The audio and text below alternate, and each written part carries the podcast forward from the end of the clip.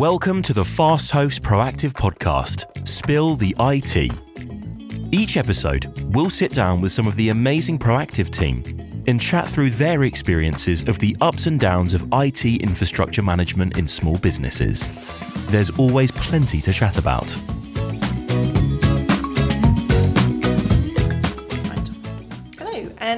Welcome to the latest Proactive podcast episode. Um, I'm here with CJ, who is Senior Principal Engineer at Proactive, um, and we're here to talk today about um, security's missing link, um, which is all about how you engage users, how you educate users um, to help reduce security risks. But before we get into that, CJ, I think you'll do a much better job of introducing yourself than I possibly could.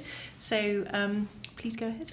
Wonderful. Um, yeah, so I'm CJ. Um, one of my job titles is Senior Principal Engineer. That's that's my main role. Um, but I'm also the Information Security Manager for um, the wider group in the UK for Tech Ops. So that leads me very much into I live and breathe um, technical security, but I'm also heavily involved in ORGSEC, which is things like ISO 27K compliance and other items like that. So yeah, this is my bread and butter. I bet you've got a lot of interesting war stories you could share. Unfortunately, I can't share them. I know. we won't name the innocent or the guilty. um, so just just generally, talk us through the overall landscape here, because you know we all work in companies. We all we all inherently know what goes on and what the risks are, but you know, just what what's the what does the overall landscape look like in this area? Um, so it's ever changing and it's ever evolving, and this is part of the thing that pe- keeps people like me in business, um, Mm-hmm. but also makes things really tricky on occasion. Um, we've seen many different trends, certainly over the past three, four years, certainly with global events like the pandemic and so forth, which have changed the security landscape, changed how things happen. Um, just switching back to that topic for a moment, the whole everybody working from home suddenly changed a lot of dynamics in the office environment, a lot of the security controls and protocols that may have been in place, and at the drop of the hat, they had to all be changed and be updated and try and get users engaged with that because, uh, as, as we said at the beginning, this is the, the very much the missing link. You can have all of the technical controls and technical great bits of hardware that do everything for you, all of this monitoring, you can have all of these policies and all of this documentation that says what you should do, when, and so forth. But if the people in between can't link the two or can't react to one or the other, then we've got a big problem. Um, and it's, it's a really tricky thing to solve. And certainly we found that moving much more into a culture whereby I was about to say we make security fun. We, we, we don't, but um, trying to remove, um, and it's only something to come on to later, trying to remove some of the blame culture around security reporting and topics, trying to get people to understand why it's there. I mean, it's so easy, and I've seen it so many times. People are, why do I have to do this? This is it's stopping me from getting this done. It's like because if we don't do it, there's all of these potential repercussions. Um, one thing that's really helped in the landscape over the past few years has been some really big high-profile incidents. Yeah. Um, obviously, I'm not going to name any of the third-party external companies, but there's been some multi-million pound incidents which have occurred through a lack of adopting just basic security practices in some cases. Um, and when you start seeing those kind of fines coming in or those kind of damages, and certainly when you add reputational damage on top, it's huge. It is huge, isn't it? Yeah, because and it covers a wide spectrum, doesn't it? Yeah. Because you've got data protection, um, obviously the equivalent of GDPR. You've got ransomware. You've got all sorts of different threats that are, as you say, ever evolving. Yes. Which makes the landscape much more complicated, I would assume. Yeah, absolutely. I mean, ransomware, I mean, it's, it's a great topic. I mean, we could spend the next three hours talking about how that's evolved. But again, we've seen really big companies hit by this kind of stuff. And mm. certainly, if you look at sort of general media, there's a lot of conflicting stories about what people should be doing if, if they come under attack and how they should handle it and so forth. There are some really simple things you can do that help protect you against ransomware attacks from a security technical point of view. But there's also some really, really good things of just educating users of, you know, the age old don't click on links you don't recognize and all that kind of stuff. Um, but then again, that's that's another one whereby you can just say that to people, and you can, you can even make them click through a security questionnaire once a year, so you've got a tick box. But until somebody actually realizes and understands what could happen when it goes wrong, because everybody thinks never happened to me, right? Well, that's human nature, isn't it? You know, we all sort of coast along quite nicely until something does happen, and then we go, "Oh, why didn't we do something about that?" It's um, I've got this uh, wonderful thing that I like to say to people is I never got into security to make friends, you know, because we're never the people that everybody wants to come and talk to until there's a problem. Yeah. And then suddenly everybody wants to be your friend, everybody wants to get you on board. And what we're trying to do or have been doing much more over the past few years is is just moving that relationship just a little bit further on in that engagement and getting people to, to understand, hey, I, I know it's a bit of a pain, but this could be so much so much better for you if we do this in this manner.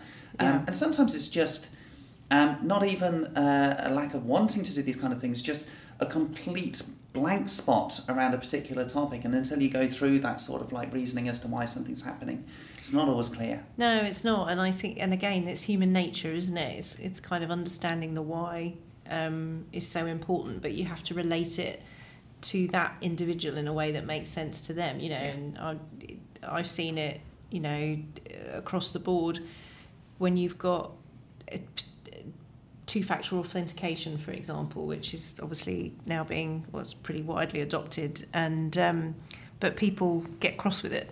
People get. I'm, I'm so glad you brought this up. It was a topic we were talking about internally the other day, um, and part of the issue we got, although certainly for those, those of us in security and tech, you know, we understand why 2FA is, is a great thing. Mm-hmm. Um, but the concept of what 2FA is and how it works and why it protects you is is very often just not understood. If I talk to my parents Mm-hmm. and say, "Hey, have you enabled 2FA?" They'll, they'll say, "Well, I've heard of this 2FA thing. I've got no idea what it is. It sounds like a pain. I'm not going to do it." Yeah, exactly. Um, my, one of my other favourite phrases in security, and I, I think I said this in the last podcast, is security at the expense of usability comes at the expense of security. Mm-hmm. If you make something too hard and too difficult, people just stop using it. So one of the other things we, we certainly do is we just try and simplify everything, make it as easy to use as possible Yeah. while still remaining secure. mm-hmm. And certainly with things like 2FA, we- we're still working this out in the industry, right? Because it's still not always straightforward to get 2FA working. But the benefits are so huge. We need to solve this problem, and we need to get it so that people are using this kind of thing on an everyday basis. And that is a really good point because um, it, there's there are some 2FAs that require you to download an authenticator app. Now, if Yeah. you're tech savvy, you kind of know what that is. Absolutely. To to a general user, they're going to have no idea why they had to download this app and how the magic numbers in the app connect to the QR code that they're trying to download. And, and it gets even worse than that. In that, if you're a if you're a malicious actor, I mean, then it becomes very very simple. It's like, hey, I've put up this phishing page, and go, and by the way, you need to download this app. I'll send you the link to this app. Download Yeah. it to your phone, and now everything will be secure. Mm. And again, just getting into to, to users' minds, so certainly those kind of things. You just need to look twice at them and understand. Well, hang on a minute. What am I actually downloading to my phone? Let's just have a look and see what this Yeah. this particular app is trying to do. Is it from a reputable source? All of that. I hate to use the word, uh, the word paranoid, but those of us in security, the reason we, we've got into this is we're paranoid about these kind of things. We triple check them all the time, Mm-hmm. and we're still trying to, to come up with this way to make this a, a user default. Um, certainly when it comes to a, a, a techie business or well, any business, but it's, it's much simpler in a techie business to get people understanding, hey, this is what you ought to be doing. And what we have found is once people are doing it on a regular basis, it just becomes second nature, and that really solves the problem. Definitely, because it's all about usability, isn't it? And it's like you were saying about malicious actors as well. What we've seen historically over the life of IT is they're often the ones that pioneer the really easy ways of doing things Yes, because absolutely. they get more responses, And, don't and they? this is where you find some of the. Um, so we engage with pen testers certainly on um, uh, really important stuff, and we'll, we'll use sometimes internal pen testers, we'll use external ones, and so forth. Mm. If we really want to test something, we'll engage one of a, um, a set of companies we use that use people who used to be the bad guys, Yeah. um, because they're the best. Yeah. Um, and it, the, when that sort of like role turns around and we've got these people getting, those are really interesting conversations. Um, And it, you know, th- this is this is an artillery approach to uh, you know a, a, a subject that most people won't need to do, but it's a really interesting thing to get into. Mm, definitely. And and you know, going back to what you were saying earlier about blame culture, because I think, you know, a lot of these malicious attacks are very sophisticated. You know, we've seen it where you've got the CEO is being mimicked in an email and telling somebody to make a payment, and it and it's written in their tone. It's um, and there's there's lots of it's it's it can be quite difficult to tell malicious from standard and um, I think people sometimes feel a bit silly and a bit ashamed when they when they fall for it. Yeah, absolutely. So business email compromise, exact Yeah. scenario talking about. I mean, those tend to be quite personal and quite sophisticated, and those are the really hard ones to get people to own up to because, Mm. yeah, people will, will generally feel quite embarrassed that Yeah. they've been caught out by it. Now, again, if you've got um, people who are uh, security savvy um, that you can talk to, they'll run through a few things that you can do to check these kind of things out. But people get caught out all the time. That's why they're so lucrative. Um, by and large, your, your, your normal people, your everyday, aren't going to typically get these personalised attempts to get large amounts of money out of a corporation. As I say, they do happen, but they are much less frequent because they involve a lot of time on the threat actor's Yeah. um, behalf.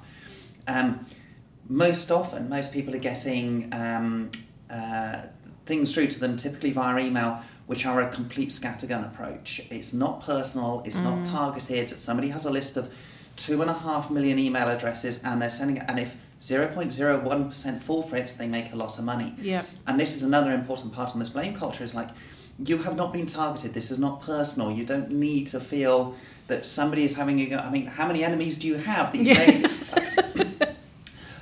but by owning up to it, if you do make that mistake, it makes certainly us in the security scene. Our jobs are so much easier because we've caught the thing much earlier on, and we can mm. start looking at okay, where did this come from? You know, how can we fix this right? Change your passwords, change your credentials here. Do all of these kind of things can be brought into into, into place really early on. Mm. And the other important thing is somebody will find out eventually. It's just one of those. If you just hold your hands up, everybody goes like, "We all make mistakes. We can fix this. Yeah. Just help us out, make our job easier.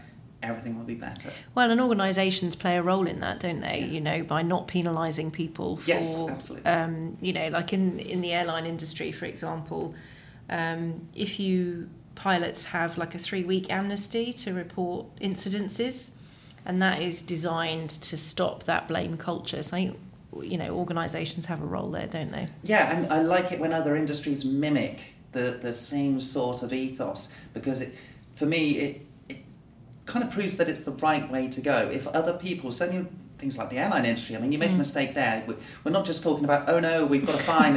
you know, there's Yeah. lives at risk. There's Yeah. lots more at stake. And if they're using this kind of ethos of like, if you if you spot something or you do something and it's wrong, and you own up, you know, we will, we will fix this. We will go through it with you, and you're not to blame. Now, don't get me wrong. There's a big difference between um, just um, random acts of um, what's the right word? Accidental um, uh, issues and so forth.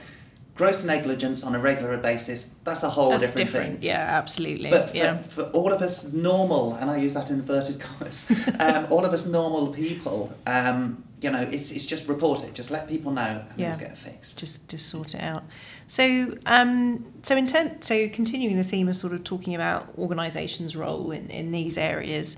Um, what what's the best way for them to manage all of this sort of security element in terms of user engagement? So, if you can, offload some of it to somebody who knows all of this stuff inside out. So, if there's a part of your business that you don't need to manage yourself and somebody else will manage not only that part of the business for you, but all of the security topics on, on top of it. Obviously, like, you can see where I'm going here. You know, I work for a company that does this kind of Yeah. stuff. But it's a, it's a genuine point. It's, it's, it's like any other part of your, your day to day business. If you don't know how to tile a floor, get somebody professional in who will just do it and will just do a much better job than you, much, much quicker because they do this all the time. They live and breathe it, they've got experience, they've got all this kind of stuff. But that doesn't mean that using again the sort of DIY analogy, if a light bulb needs changing, you should be able to change a light bulb. So there's Yeah. some basic things that you should be getting your your staff, your users to get on board with. Certainly, credential management is such a huge one, um, and uh, I joked with um, one of one of the marketing team here is like, "Hey, let's do two hours on password managers." Um, it's, it's a big favourite topic of mine. I can't And- see why they didn't go for that. I'm yeah, not- it's, it's surprising. Um, but it's, it's, it's a big, huge thing, and there are some really easy, you know, points A, B, and C that a company can do Yeah. that massively improves how credentials are managed and what will happen if somebody gets a hold of some of those credentials. Um, and uh, you know, we'll, we'll just use the top one. If, you, if you're using the same credentials for every single login, you've got the same password, and the same, let's say, Gmail account, or other providers are available. Um, if you're using the same credentials, as soon as one of those is compromised, they have access to everything of yours. That's your social media profiles, any of your online shopping, all of these kind of things. They have access to everything, and that's that's a really tempting target for for, for the bad people. Definitely. I'll just make a note. so, um, so how do you get users to do what they're supposed to do? Because we, you know, we're all people. People, human beings like to find shortcuts and avoid blockers. Yeah. So, how, how how do you do that? So part of it is providing tooling. Um, So back to the, the technical aspect, there are certain things that can be provided which will massively help out um, with things like again credential management. You know, use a decent password manager, it will solve ninety percent of this for you because you'll then get to a point the usability is back. I want to log into um, online shopping, and you go to the web page and you do your Face ID or whatever, and it will just put in those unique credentials for just that one particular site that you're visiting. If that online vendor gets compromised and your credentials are then stolen because they haven't stored them in a secure manner, they've only got access to that one online shopping account. Um, they don't have access to the rest of your life, and it's, it's just such a big, huge one. But the other part is again, you know, just getting people. Same with um, every other aspect of your life. It can be daunting to start with. It can be a pain to start with. When you first start driving a car, every time you go out, it's like I'm having to think about so many things all the time going Yeah. on. I just wish it was easier.